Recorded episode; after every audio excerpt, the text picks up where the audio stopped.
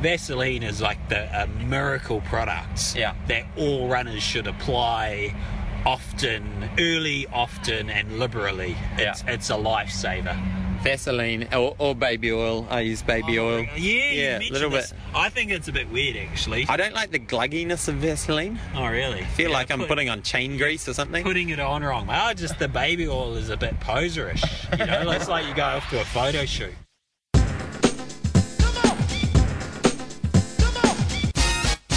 Kia ora and welcome everyone to the Kiwi Running Show, episode 35. Man, my name is Hayden Shearman, and with me, Is Hamish Meacham. G'day, Hayden. How's your training going, mate? uh, oh, it's going all right. It's, it's not it's not amazing at the moment, to be honest. Yeah. I've had some some health complications that are giving me a bit of mild asthma. Yeah. It's just- yeah, it's just a real hassle. Yeah, I've, I've got some health complications myself. It's called uh, pre-diabetes, which is uh, really affecting my training as well. So, yeah. So you you were looking at a few track events. Is that still on the cards, or Yeah, I mean, this weekend I was going to open at um, the Porritt Classic in, in Hamilton Yep. um, and do the 5K. Um, man, I'm just not not pulling the, I'm going the down. I can longer you, intervals. I can yeah. You, I can give you a ride down there if you want. Um, well, uh, I don't know. Yeah. Uh, I'm just not able to do any speed, eh? Um, Yeah. It's really, really knocked off my top end. So anything sort of around that three minutes per k,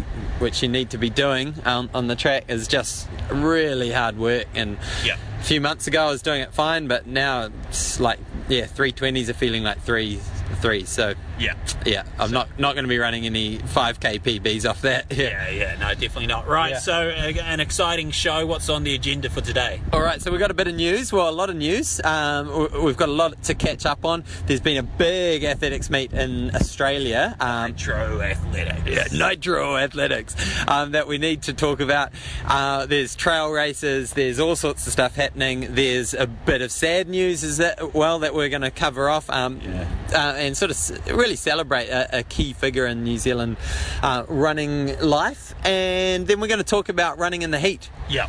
Yep. Which uh, very apt. I know uh, a lot of people would have headed out yesterday with, uh, sorry, Monday being Waitangi Day. Oh, perfect day for a nice long run. I think a lot of people get caught out when the temperature gets above kind of 24, 25, thinking they can smash out a long run and, and, and it turns into a suffer fest. So, because it feels good at first. Your muscles are all warmed up, Yeah, ready to yeah. roll, and then you're like, oh, 10 minutes in, I'm sweating and I can't make it stop. so we'll talk about that. Um, and you've got a great interview that you've lined up. Yeah, so we've got Paul Charteris on the phone. He's the founder and race director of the Tarawera Ultra. Yeah. So really interesting to chat to him um, about the the evolution, and it has been a very quick evolution, um, full of hard work, but um, it's been a, a, quite a cool story of a Kiwi race just exploding on the world scene. Yeah, exciting. Well, so thinking, talk, talking of uh, cool stories, we're going to kick into some news, um, and I'm going to lots of results. So we're just going to pull out a few that kind of caught our eye, and I'm going to start off uh, Hayden with the Athletics Wellington 5,000 metre champs. Now the guys race pretty standard. Old uh, Rowan Hooper, evergreen Rowan Hooper. He's about 45 years old. No, he's not. Uh, he's about 54? he's about 39. He's a year or two older than me. Yeah, I think I remember chatting to him actually. He's coming up to the Masters grades. Yeah, yeah, So, in fact, he might be in my my World Masters category, which Yeah. isn't good for my World Masters campaign. But anyway, Watch out for that. Yeah, look, he's been on the scene for ages. He's got a great story, actually. Um, you know, uh, educate. I think he went to Cambridge, was a Rhodes Scholar over there. So, Really? Yep, smart guy. But anyway, he won the Wellington Men's 5K champs, uh, beating his young teammate Harry Bernard. Nothing, you know, nothing fantastic with the time, 15:35. Just mention that because the it was probably in 100k um, northerlies or Wow. southerlies. that makes then the women's result even more impressive because young Phoebe McKnight ran an absolutely blazing time. She's 15 years old. She ran 16:48 Nice. for 5k. Far. So Phoebe's uh, a former swimmer. She's uh, she has come through some of the high performance swimming programs, and uh, she's made a really sensible decision to quit swimming, which is a, a dead end sport, and get into athletics. And this like 16:48 at 15. You know that to put it in context, the New Zealand under 20 record is 1606. So she's got uh, four years to take off 40 seconds or, or so. So Yeah. really good running. She's coming with a super strong aerobic base, you can tell, and uh, clearly. Uh, it, it makes me excited. I haven't seen her run in person. I'm looking forward to seeing how she runs and tracking her development. So, a name for the future, perhaps Phoebe Yeah. McKnight. When swimmers transfer to running, I think they bring a lot of that mental strength from staring at a black line going crazy, Oh, and then they come out and they're running, and it's like, oh, I'm just running around in circles. This is way more interesting Yeah, than uh, look- looking at a pool. And you can immediately just cut down your weekly training time, cut it in half, and you'll still be doing heaps of running. Still be doing more than most runners. I remember uh, at high school in my year was a girl, Alison Fitch, who was uh, an, uh, an Olympian. So I was kind of just getting into athletics, and she was going to the Olympics when we were Yeah. 16. And I, but I thought I was pretty hot shit because I do.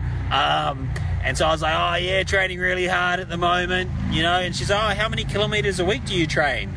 I was like, oh you know, I'm- in my base phase, so it's pretty heavy. I'm up to about 35 kilometres a week. She's a nice girl, didn't mean to do it, but she laughed at me, and she and I was like quite hurt, and she was like, "Oh, I, I'm swimming 50 kilometres a week," and I was like, "Far out." It's a, it's a mad. It's actually a mad sport, swimming. Like, Yeah. Those who who take it seriously, I have huge respect for. But yeah. Yeah. Anyway, And- you've yeah. got some ultra news for us, Hayden. Yes, so the big easy, which is um, it's definitely big, but it's not easy. It's 100k um, down in Wanaka, and they basically, from what I know, they, they run over the hills and end around around Snow Farm somewhere near Cardrona there, um, and 100k, and there's almost 5,000 meters of vertical climbing. So that is ridiculous. Yeah. Um, so the the winners is a name who's becoming synonymous with winning the the big trail ultras Yeah. around New Zealand. So Sam McCutcheon, he cleaned up the 100k in a time of 10 hours 36, which is almost rolling along at 10k an hour. 6k Um, an hour. It's 100k. Oh, oh, is it?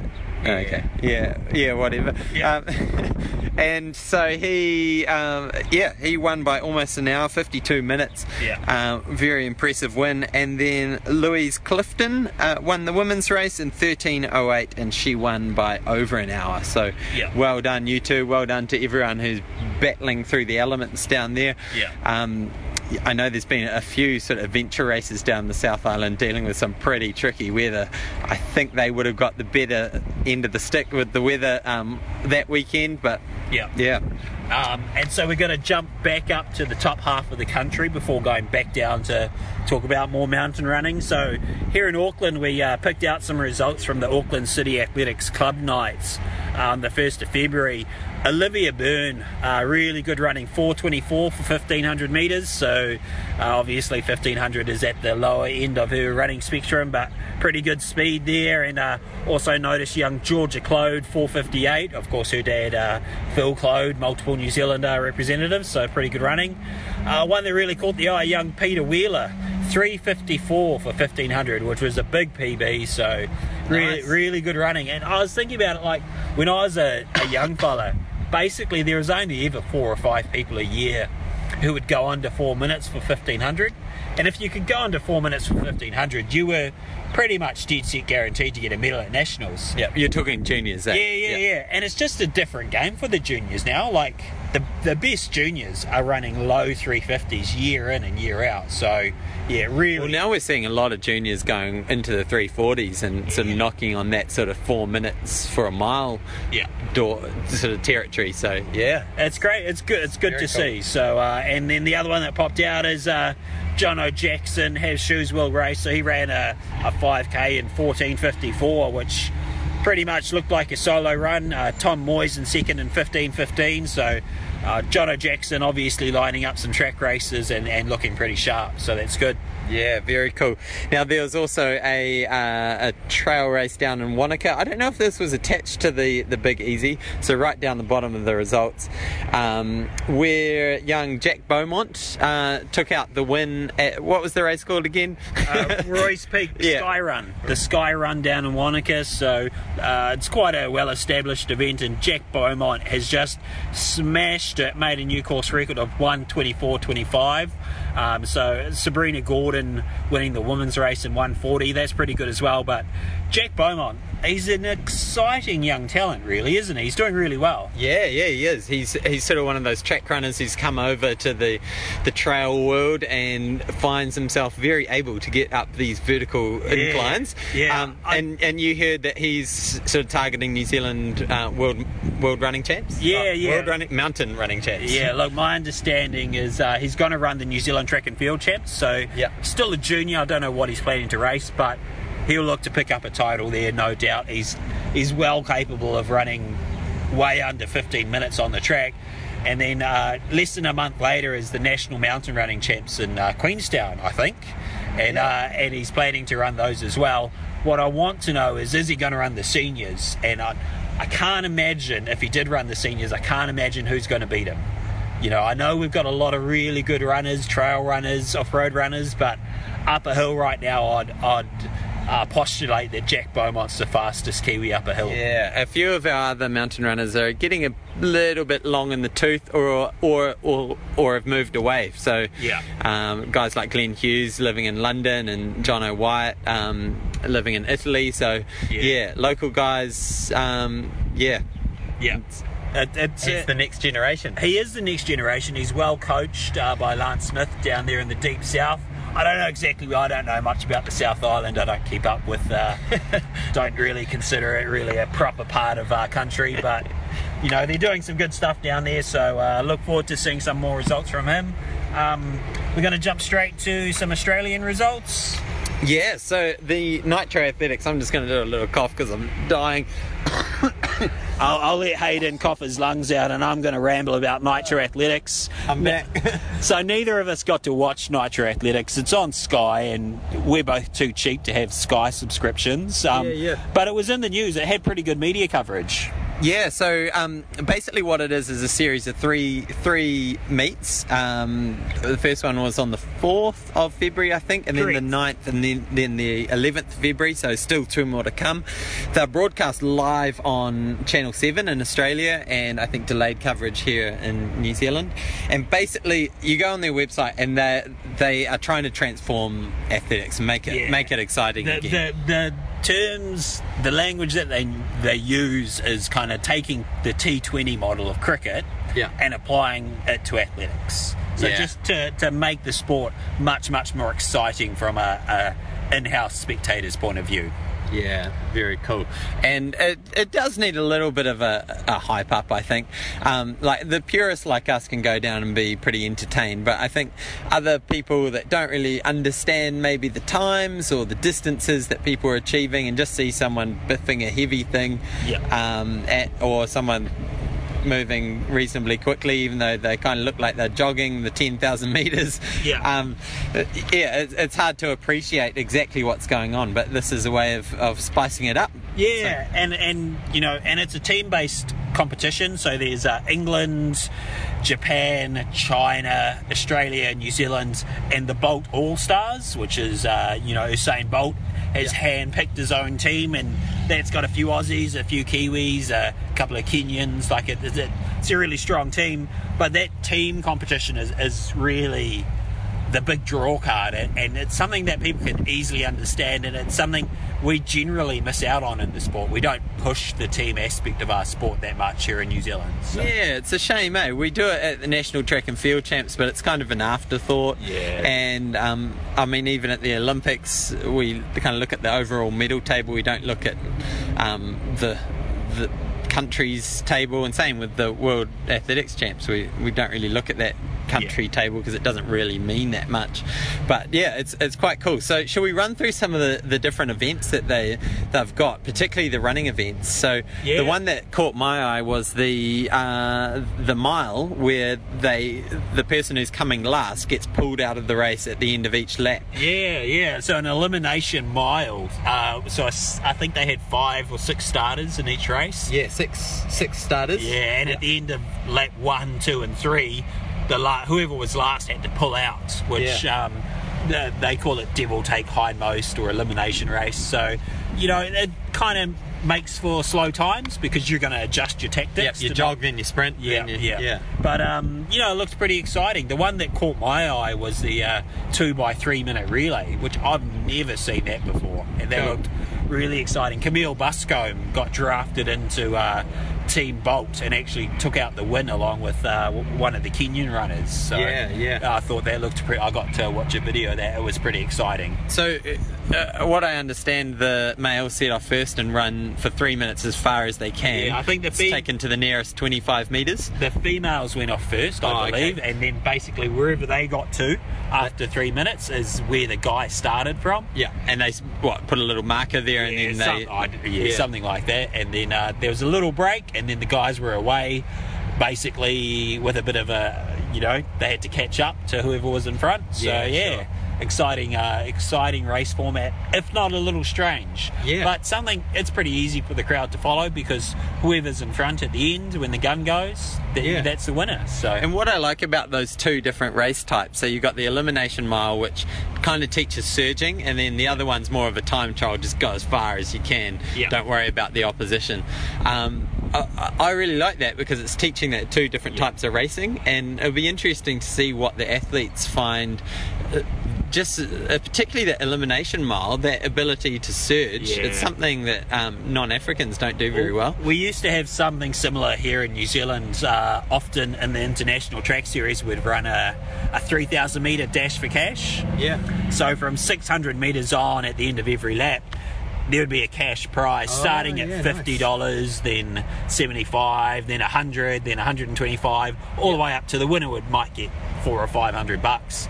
But you know, it, it did it taught that surging, and it was great to see some of the tactics used where some people just try and grab the front and hold it. Yeah, I'd go for the money. Hey, I'd, Oh, mate, I'd, just, I'd go for that 50 bucks and then take the money, not the bag. Yeah, yeah, yeah. So you know, it, it is exciting. Um, the reviews of the meet were generally pretty positive. Um, you know, a few purists kind of you know thinking, oh, it wasn't as good as it could have been, or blah blah blah. But Yeah. uh, you know, I think the the crowd size, if you watch a bit of the coverage, the crowd size says everything you need to know. There was a lot of people who packed in to watch there. You know, there won't be that many people at the Aussie champs or the New Zealand champs, so Yeah. it's working. But was it just the Bolt show? This is the big question. Oh, potentially. Hey, the sport's made on names. Like we Yeah. used to have crowds of, of twenty thousand plus coming down to watch John Walker. Um, you know, and it was all they were just coming to watch John Walker. Oh, We've got Nick Willis now, but for some reason we're not leveraging these names, Nick Willis, Jacko Gill, Eliza McCartney, into huge crowds. Yeah. So I, I don't think we quite understand how the marketplace has changed. We can't just put on an athletics meet, Yeah. and that's what these guys have identified. We've got to we've got to actually up our game to, to get the punters in. Yeah, I think you're right. And like Ali versus Fraser is a big thing because it's Ali versus Fraser, not because it's the boxing heavyweight championship Yeah. of the world. Yeah, it's correct. the names that make it make the the thing big. and- so we need to create got- the names. We've got names, you know, and uh what what does success look like for a New Zealand athletics meet? It's uh, it doesn't have to be thirty thousand people. It can be it can be seven hundred. Yeah. you know, paying ten bucks each. What you know, do the math on that. It's not bad. You know, you can afford to pay a bit of prize money or appearance money and, and get us. We have some stars that people want to see, but we just got to package it up right. And you know, say what you want, but Nitro Athletics is trying something, and uh, you know, I think good on them. yeah, I like it.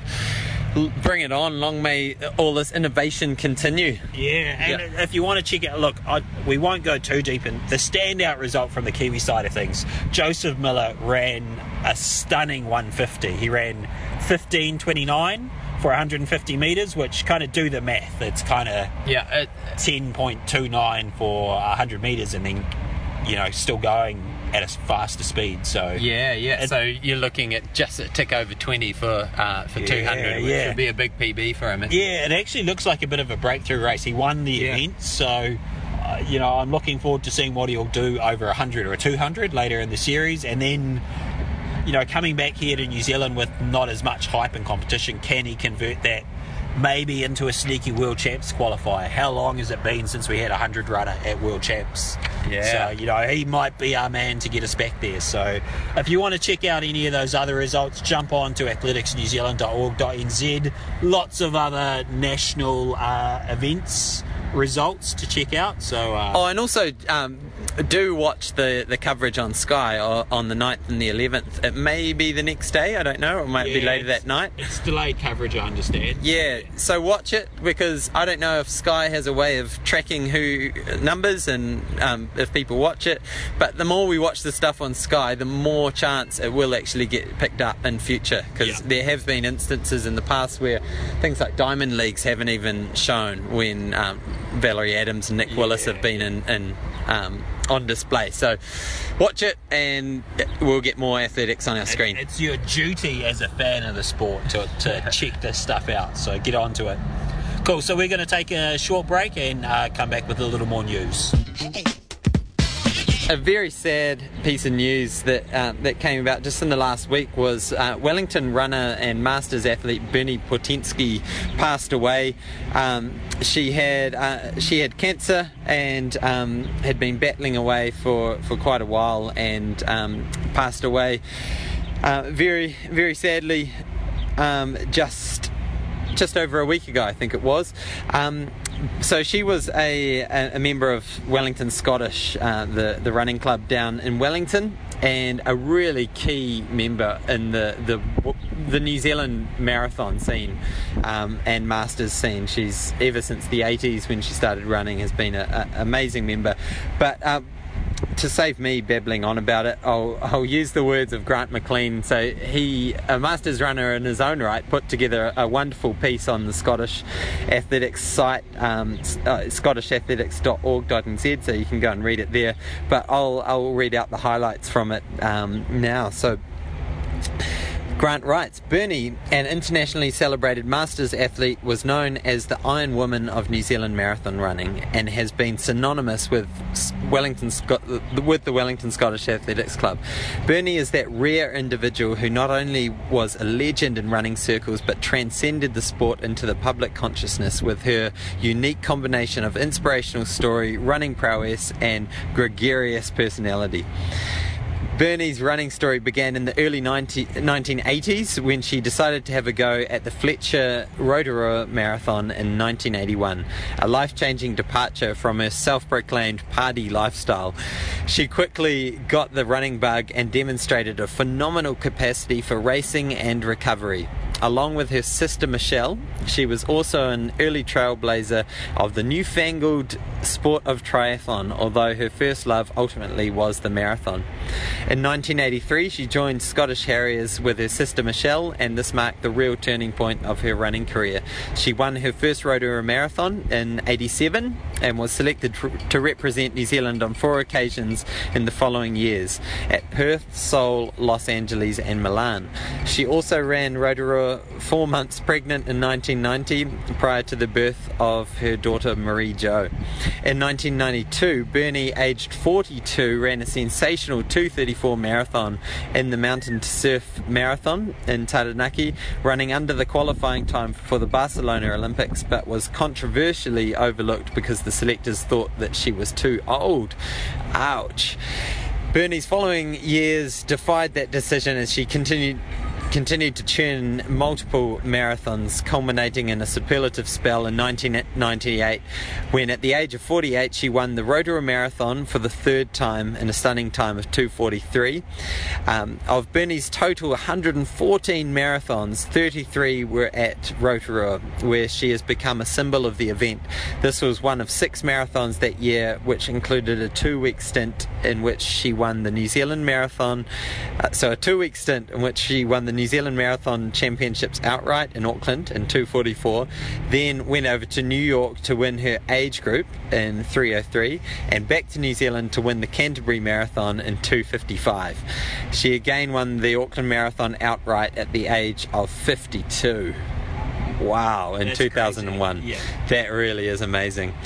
Moving past marathons, Bernie also dominated the track. Between 1994 and 2010, Bernie set New Zealand and world records and marathon bests in all masters grades from 40 to 60 plus. By 2011, age 62, 62 Bernie held four, plus, uh, four 55 plus age group world re- records for middle and long distance running and five world records in 60 plus age group including the half marathon and mar- marathon. She was most proud of her 60 to 64 age group records, particularly her 301. 301! She's over 60 at the Gold Coast Marathon in 2011, another fantastic achievement. To celebrate her 65th birthday, she ran 65 kilometres from her home in Miramar to Eastbourne and back. Um, so that's all the way around the Wellington Harbour, if anyone's wondering, um, with support from her running mates. Um, Bernie is recognised nationally as an icon of masters sport, referred to in Te Ara, the Encyclopedia of New Zealand, and internationally as a masters running legend. The longevity of her running career and her uncompromising approach to training led her to be an inspiration to experienced and beginner runners here and around the globe. Bernie has also secured a long term athlete sponsorship contract with ASICS, another impressive achievement for a Masters athlete. Um, so it, it, goes on this piece to talk about her her work amongst um, uh, the Wellington running community and her commitment to her family, and um, yeah, just a, an incredible, incredible member of the running community. And she will be, she will be missed. She she left us too early. Um, yeah, so thoughts go out to her and her family, and um, thank you for Grant for putting that awesome piece together to to remember her life. Yeah. So really sad news, Hayden, but you know, I guess everyone in the New Zealand running community would have run, run across in some way or another Bernie over the years. For yourself, do you have any, any kind of standout memories of uh, of Bernie? I know for me, uh, she always seemed to have that rare knack of getting the best out of herself every time she raced. So I would see her at a lot of um, national cross country and road championships. I don't think there was ever an easy race. She she ran herself to the line every time from what I saw. They called her battling Bernie, and I, I, I think it was apt because she she she was one of those runners who yes made it look easy because she was so good, but you knew she was working hard. She worked yeah. so so hard at her running. So yeah. Yeah, that's so true. Yeah, and I, um, I, I was part of the Wellington Scottish Athletics Club, and we did a lot of handicap races. So I had the the privilege of um, beating her a couple of times in those handicap races, and being beaten by her a couple of times when I wasn't too on form. But yeah, I can definitely testify she was always battling. Um, often wear these distinctive white gloves in the winter, yes. keep her hands warm. Yeah. Um, and yeah, she was a great runner, great member of the the running yeah. community. Hey. So up next is an interview with Paul Charteris, the, the founder and race director of the Tarawera Ultra. So on the phone with me today is Paul Charteris, the founder and director of the Tarawera Ultra Marathon. So welcome to the show, Paul. Thank you very much, Hayden. Glad to be here. Oh, it's um, our pleasure to have you on on the phone. Um, the Tarawera Ultra is obviously forming a a bit of renown not only in New Zealand as probably our, our key ultra marathon, but um, around the world as well. So you must be pretty happy where things are at at the moment. Yeah, pretty stoked actually. Uh, well, as stoked as you can be about four and a half days out from race day when the, the nerves have uh, well and truly kicked in. But um, yeah, year nine. Um, it's a truly international race, and uh, it, you know it's taken a lot of hard work over a lot of years to to get to this point. Uh, it's certainly not an overnight sensation, but we're we're super happy with the type of event that it is now. Yeah, absolutely. And um, so, if you can take us back um, nine years ago, um, I mean, we kind of just sitting around one one night and thought, oh, how about we run 100k through the bush of Rotorua? How, how did that all eventuate? Yeah, it probably came about about 11 years ago. I was living in Northern California in um, in Davis, which is um, near the uh, Sacramento Gold Country. Yeah. And I got into running trail ultra marathons over in, in Northern California and uh, did my first ever trail ultra on the Western States Trail. Awesome. And um, over the course of a few years, built up, uh, did 50 Ks, 50 milers, and um, then eventually got to run uh, Western States myself, but uh, got well and truly hooked into the uh, trail ultra scene over there. Um, right at the time that um, trail ultra running was starting to boom, so Dean Yeah, yeah. had just put out his book, and uh, races were popping up all over the place. And um, I was due to come back to New, New Zealand. I grew up in Kawerau uh, in the Bay of Plenty, and uh, looked to see oh what what cool races are on back home and um at the time it was it was Kepler Challenge and one or two others and I thought Yeah. man it'd be really cool to put on a, a kick ass um you know big international style trail ultra uh, back in my home country and in the area that I grew up in and Yeah. uh, I just knew that there's a whole network of trails between uh, Rotorua and Kawerau and some off trails and I thought it'd be pretty cool to just hook them up and uh, and put on a, a real different type of race to what the uh, the North Americans can provide and uh, give Kiwis that sort of experience. Yeah, yeah, absolutely.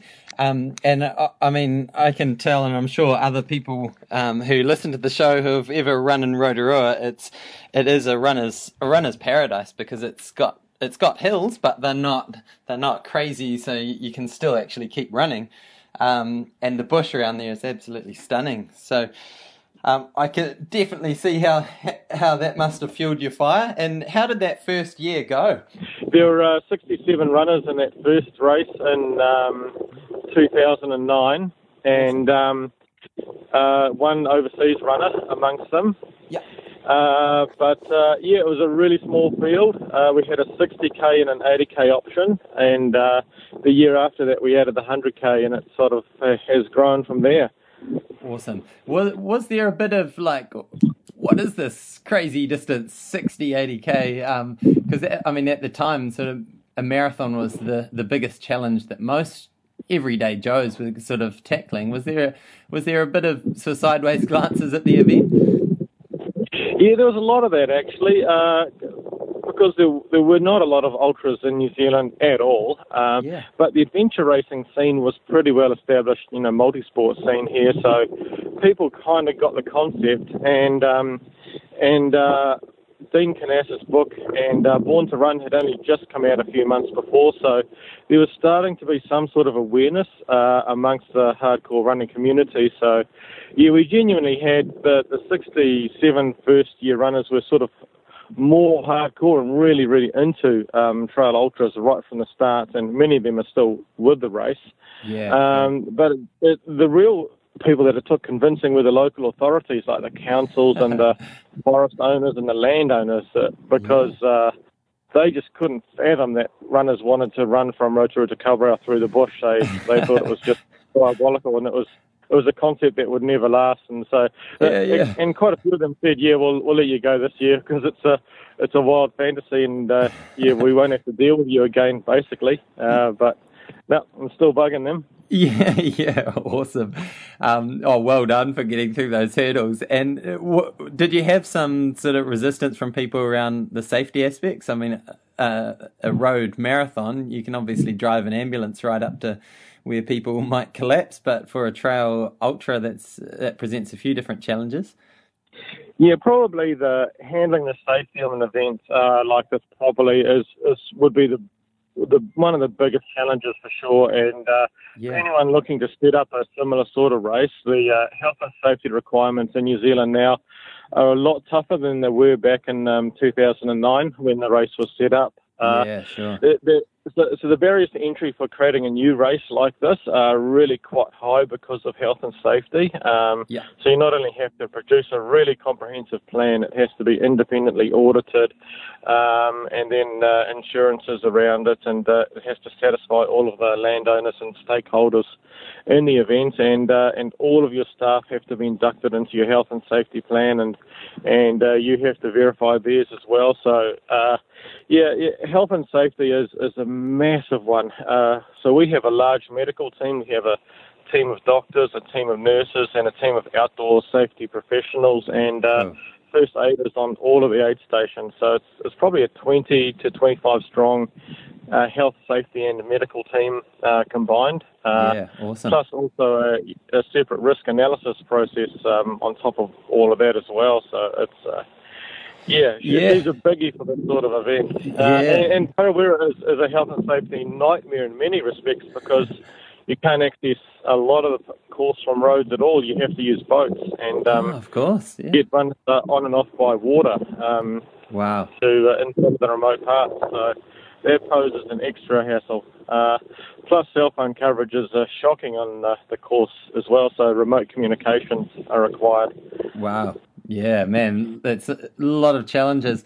And so uh, for, I, I heard there was 1,400 people expected for this year's event. Um, so the trails will definitely be pretty full. They're going to be chock a block. Yeah, the uh, the vast majority are entering the 102k race. Uh, Cool. Currently signed up for that. Uh, so, which is pretty cool. You you give people a challenge, and they they definitely rise for it. Um, out of our total runners, uh, just over 50% of the field are international, so 50.1% uh, Wow, that's amazing. international field. So, which I think may be in, in New Zealand's history. You can correct me if I'm wrong. Uh, it might be the first major annual race in New Zealand's running race to become an international race Yeah, yeah. with um, more more overseas runners than um, Kiwis are, are taking part. Yeah, well, we were talking about Um, this last week on the show, trying to rack our brains if any other race would have any stats, anything like that. I mean, obviously, like a track race with 12 guys on the track is a lot easier to get that sort of balance. But um, with a mass participation event, it's, I, I would say definitely, it's um, very unique. Yeah, yeah, and it makes it such a fun event too. You're out there with runners from uh, 42 countries this year, so there's a range of languages and cultures and different running styles and habits, and so it's just a real fun day out there. You're running with, you know, a Taiwanese runner, and then an, an American, Yeah. then a Brazilian, then an Icelandic runner. It's just, uh, and you know, Very the odd. Kiwi and Aussie, so it's it's it's a crazy eclectic mix of people out there. Awesome. Uh, which actually also makes it a bit of a challenge for us. There's uh, multiple language barriers that we Yeah. have to, to deal with. And uh, as an example, last year the the final runner arrived um, around 1:45 a.m. wow. Uh, and um, and uh, Tim Day was very kind, the race director, very kind enough to uh, to uh, take him back to his um, well, try and find where he was from. Uh, but he spoke no English at all, and the only thing he said was, was uh, 24. That's the only thing he knew. yeah. So we we didn't know what hotel he was staying at. Nothing. We had no idea. He Oh, didn't have any idea. uh, he'd just been running for 17 hours, 18 hours. Yeah, Uh. So so we, we took him back to the Holiday Inn and we said, we think this guy is yours and we think he's in room 24. And they looked it up and they said, nope, he's not here.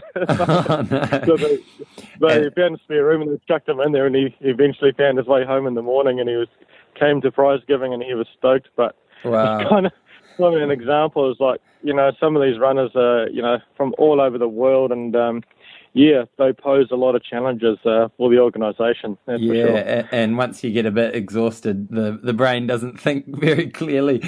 Um, having been there myself, yeah. Yeah, exactly. Now, um, this year we've got a really exciting lineup of uh, internationals coming over. Um, do you want to talk a little bit about um, how how that's come about? That a lot of those elites have got involved with the race. Yeah, it's it's it's a, a stunningly strong field, and um, I'm going to put the bold claim out there. I think it's the highest quality endurance running field that New Zealand's uh, seen since the 1990 Commonwealth Games. Um, yeah, wow. So I- think it's the highest quality endurance running field in a generation that New Zealand has seen. Um, The the quality of the field's come about is, is several different ways. One is the world's we're part of the World Tour, uh, Ultra Trail Oh. World Tour. So that's uh, attracted a number of um, elites who follow that tour to get points um, on that. Uh, number two is word of mouth because we're now in our ninth year, so a lot of runners from around the world have just attended and gone back home and told their friends and told their friends' friends, and uh, so it's, it's uh, snowballed that way. Uh, but we also have an elite athlete assistance travel program where we're quite public and we say we'll pay uh, some of the travel costs for some of the high profile, fast and elite athletes to, to come here and race and help make it a competitive event. So Very all of those combined have, uh, have uh, just all aligned to produce a stellar field. And also our, our sponsors like Compressport and uh, Hoka One One and uh, Tailwind, uh, Julbo, um, all of these brands have really buff, uh, have really top runners associated with them. They have pro teams, Awesome. and uh, we've got runners from pretty much all of those pro teams uh, coming as well. Yeah. Oh, very cool. And um, yeah, I mean, I would agree. I uh, uh, last week we were trying to sort of rack our brain about other international events with yeah with this sort of quality of of of elite fields, and yeah, there's not many um, in New Zealand get down this way. So um, yeah, well done for pulling that together. Um, Thank you. It's going to make it a very exciting race, that's for sure. yeah. Now, can people follow the race? Yeah, we'll have uh, live video streaming at the finish line um, from about 12 noon on uh, Saturday. Um, we'll have an event app, and you can just download the app from our website and uh, track runners on there. Um, and then the results will be posted. Uh, plus, we'll have um, iRunFar. We'll be doing live Twitter updates on the uh, leaders Awesome. and our own um, social media channels. So we'll have uh, updates there as well. Yeah, very cool. And obviously, it's not all elites in the race. Um, for the, your everyday Joes, um, give us a, a few little tips for, people who might be heading to Rotorua for the first time to tackle their first ultra. What what can they expect?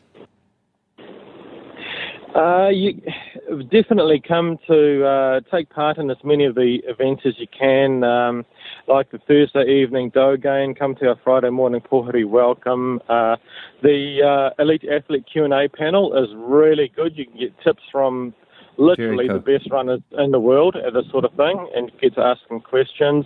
Uh, the expo. Um, but in terms of the race itself, in, term, in terms of strategy, the number one mistake is always going out too fast, too hard at the Yeah. start. And uh, that's an adrenaline thing, and um, it's mainly uh, it's mainly guys of my age, the uh, the middle aged guys that are the most responsible for it Yeah. just totally amped up, fueled up on testosterone. And uh, you know, when you're strong, when you're a uh, you know big, strong runner guy, um, that's good over the first uh, 20 or 30 k's. You you run to run with a lot of strength, Yeah. um, but completing an ultramarathon well is all about um, finishing with a lot of energy and finishing with good running form. Yeah, So the, the real trick is to uh, throttle back a little bit. Uh, don't go too fast and just run really relaxed and really smooth and run to a constant effort the whole time. So just keep your effort at a real low um, but constant pace so that you're never really pushing yourself uh, into the aerobic zone at all. And uh, and that'll get you through. Um, I did the 100k in uh, 15 hours 15 minutes, um, and and finished quite comfortably, uh, Cool. and was quite quite okay the next day. Uh, so uh, yeah, definitely don't don't go too fast. Don't get caught up in the hype too much. Don't try and chase the race leaders because uh, the race leaders will be on about uh, sub three hour marathon pace for the whole yeah, 102k. the whole shebang. So, uh, wow. Yeah, do not even attempt that sort of carry on. Yeah, yeah. And are there any hills that people would need to um, need to walk? I, I know it's not a mountainous um, race, but are there any hills that you'd recommend people taking the walking option rather than trying to run up them? Oh yeah, it depends on your fitness level. There's there's Yeah. tons of hills that you will be walking on the whole race. Uh, really, if if any hill feels like you're uh, pushing it a bit too hard, running up it, don't run, just walk. Yeah. And uh, you know, walking, uh, you'll be a fraction slower, but you'll uh, proportionately uh, uh, be burning a lot less energy. So it's all about energy um, conservation and that sort of thing. Uh, Awesome. e- even the very, very top runners will probably walk uh, a couple of the really steep pinches. It's Yeah. Uh, the 100% of the course is not runnable at all. Yeah, sure. Cool. Um, well, oh, how, how's the weather forecast looking? Are we, are we looking good, or are you trusting the long range forecast? No, we don't even trust long range forecasts until about four days out. So Yeah, we'll, we'll yeah. have a look tomorrow and we'll we'll know a little bit better. Yeah. It's uh, no, it's looking quite good. It's a little bit overcast maybe and uh, sunny, possibly no rain, maybe the slightest of drizzles, but uh, it's good. It's not too stinking hot. Kawerau's pretty much the hottest town in the whole damn country, so it's luckily not going to be a blast furnace out there on Saturday with a bit of luck, but it's looking like really good running conditions. It'll be it'll be just fine. Awesome. And um, so Saturday, the 11th of February, and people can jump onto um, the Tarawera Ultra and and watch the finish line footage and, and stay in touch with all the all the news. So all the best for all your preparations for the, the coming days, and um, we'll be Thank you. staying staying tuned for the results. Cool. Yep, it's going to be a really exciting one. That's for sure. It'll be great. Absolutely. Thanks, mate. Beauty. Thanks, Hayden. Okay, so that was Paul Charteris. Um, what do you think of the interview?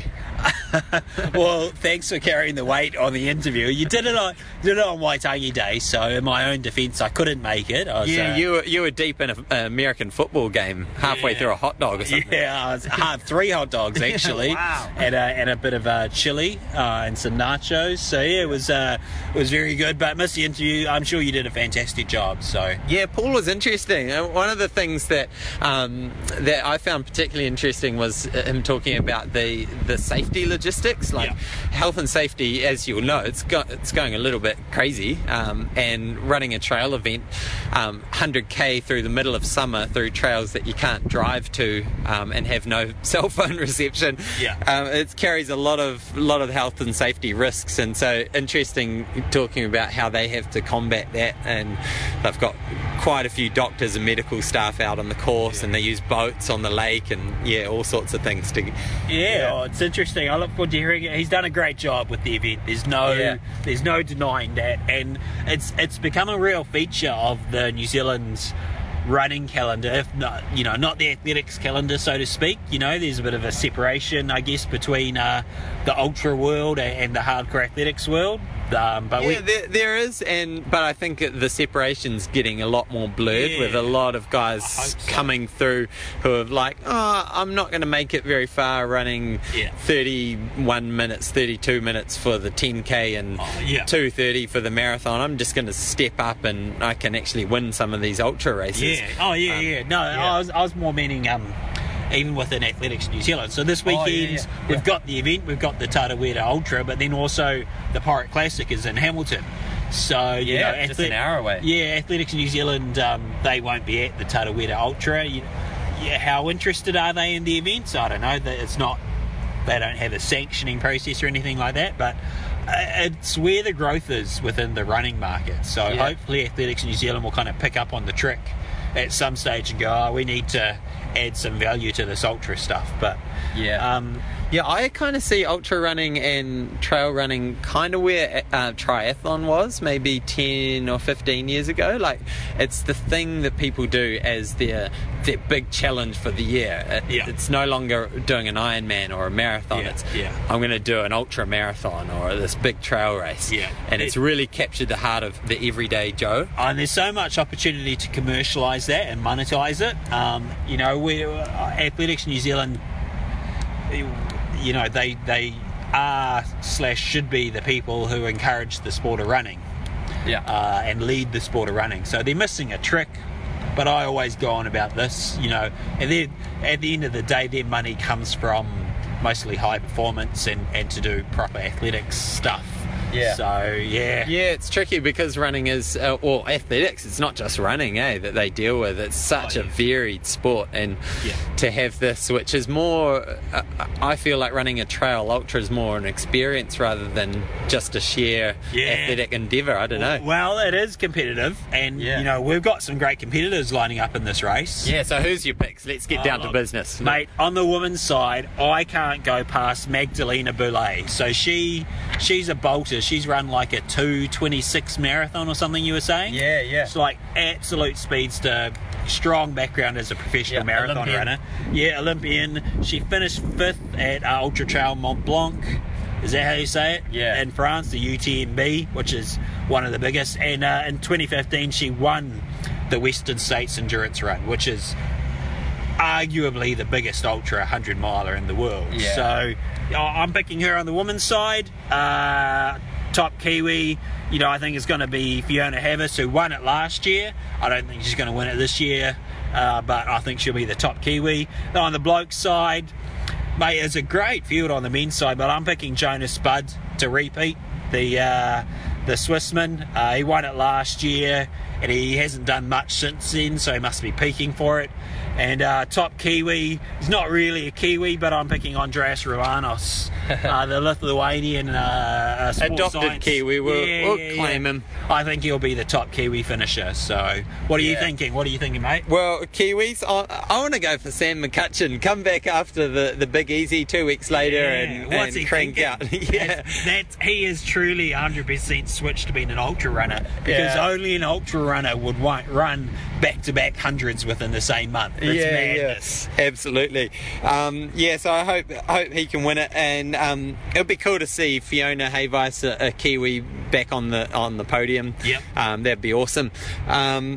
But I think my my picks. Uh, Camille Herron, she is the uh, she won the first place in the 100k World Champs last year. Oh, yeah, Um, it's not oh, no, the year before. Yep. Um, so that's that's a bit of pedigree, and that that event's becoming more and more um, more more Super big event. deal. Yeah, Yeah, yeah. Um, and then Jim Walmsley, rated Ultra Runner of the Year last year. Oh, so you're picking So- completely different crew to what I'm picking. Yeah. What are we putting on We've got to keep it exciting. Um, 50 cent. 50 cents? Let's put $5 on it. Five bucks! Yeah, go on. Ah, 250 250 Done. Yeah, alright. Okay. That's that's about the price of a cheeseburger. So, right. what are you trying to Cheeseburger's say? on the line. What are you trying to say?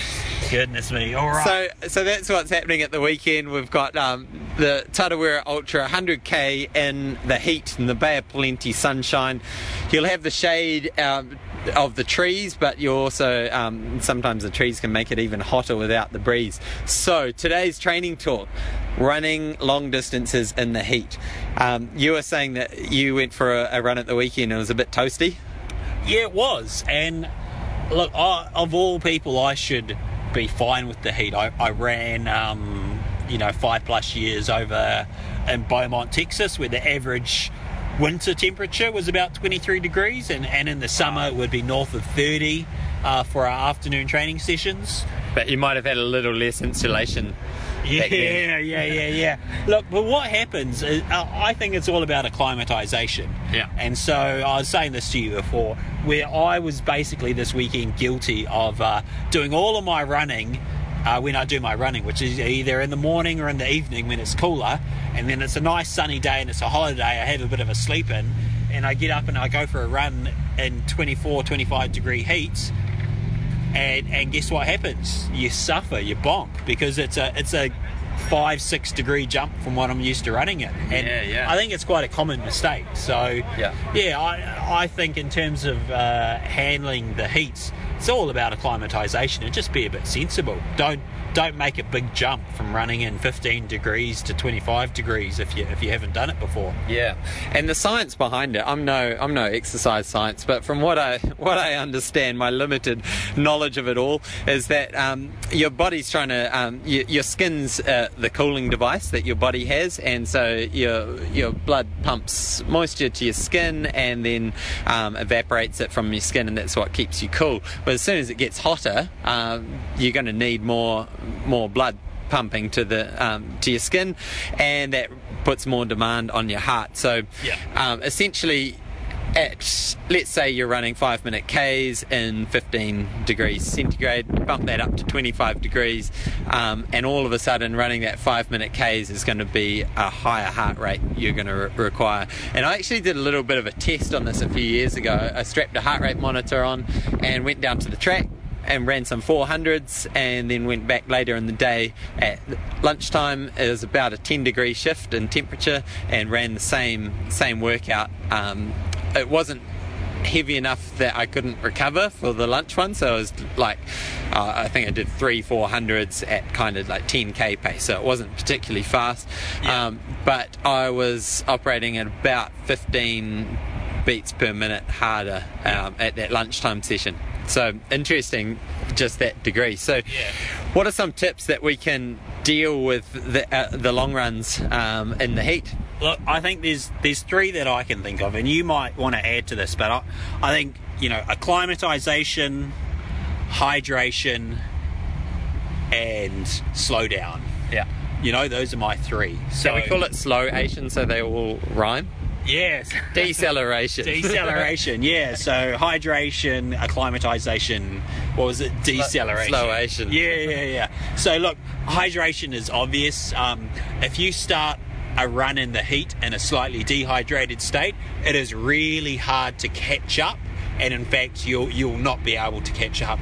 You'll become more and more dehydrated. You'll get cardiac drift, which is where your heart rate goes up because you lose blood volume. That's that makes it really hard work. Uh, it's hard to keep your uh, core body temperature low.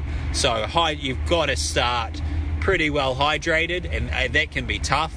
Uh, through the summer, but it's something you just need to practice and focus on. So, one, hydration. Two, Yeah. Acclimatization. I'll, I'll just jump in there. It's not like excessive hydration that you need to down a two liter jug of water, Oh, but no. it's just just getting um, slightly beyond what you'd you'd normally be at. So Yeah. um, like have your normal glass of water and then maybe another half glass or whatever. Yeah, and, and yeah, you definitely don't want to jug, chug a two litre all at once Yeah. because you'll just pee most of that out. You've got to drink early and often.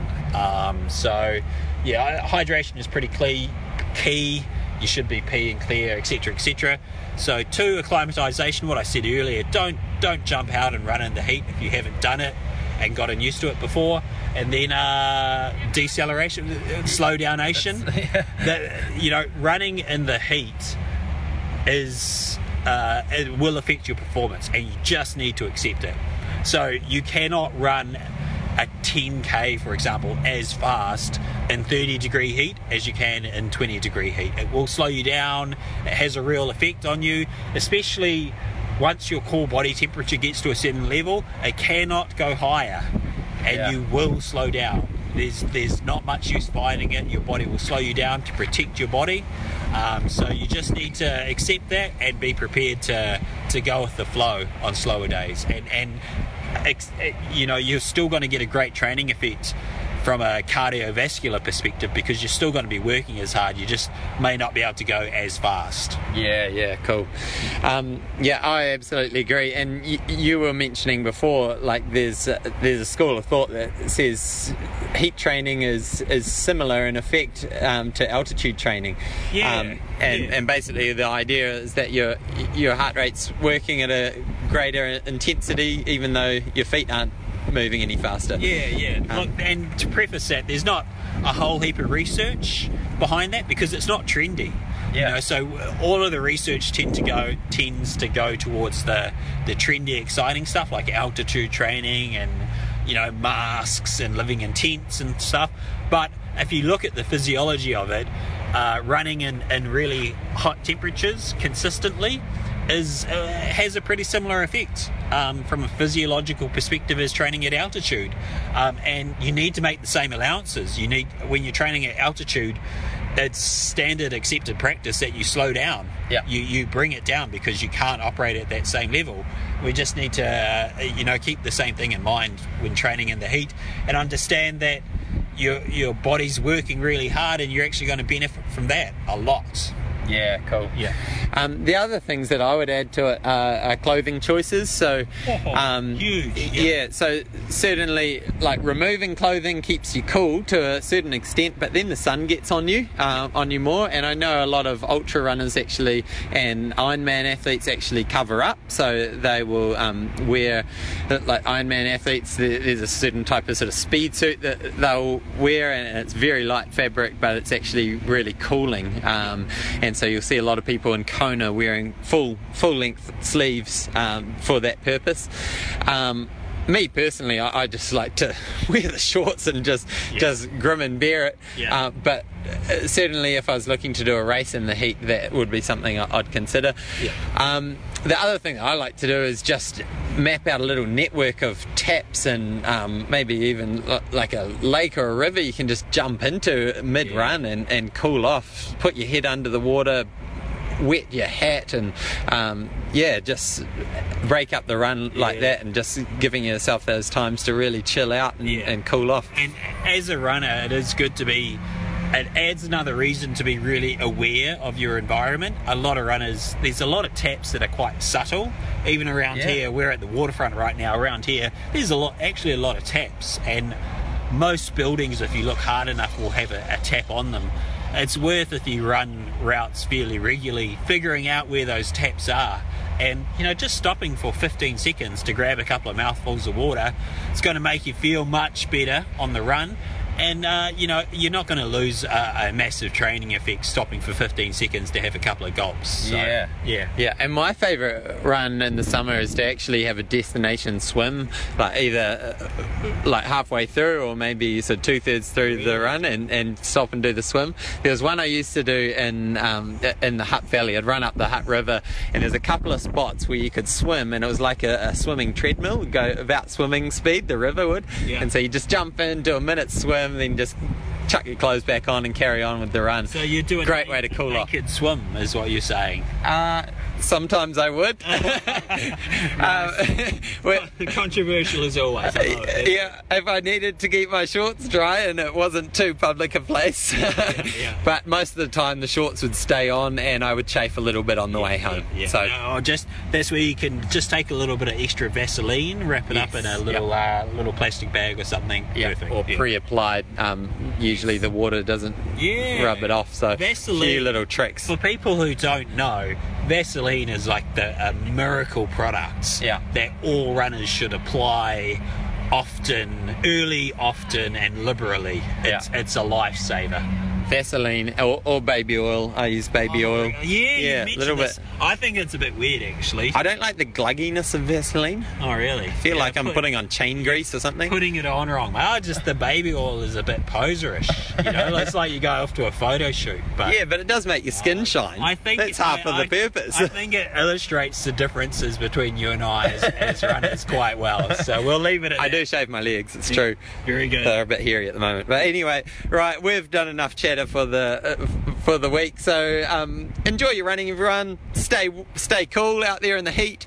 Um, follow all the, the the news from the Tarawera Ultra and the Nitro um, and the Pirate. Yep. Um, lots happening. So goodbye. Catch you next week. Cheers. See ya.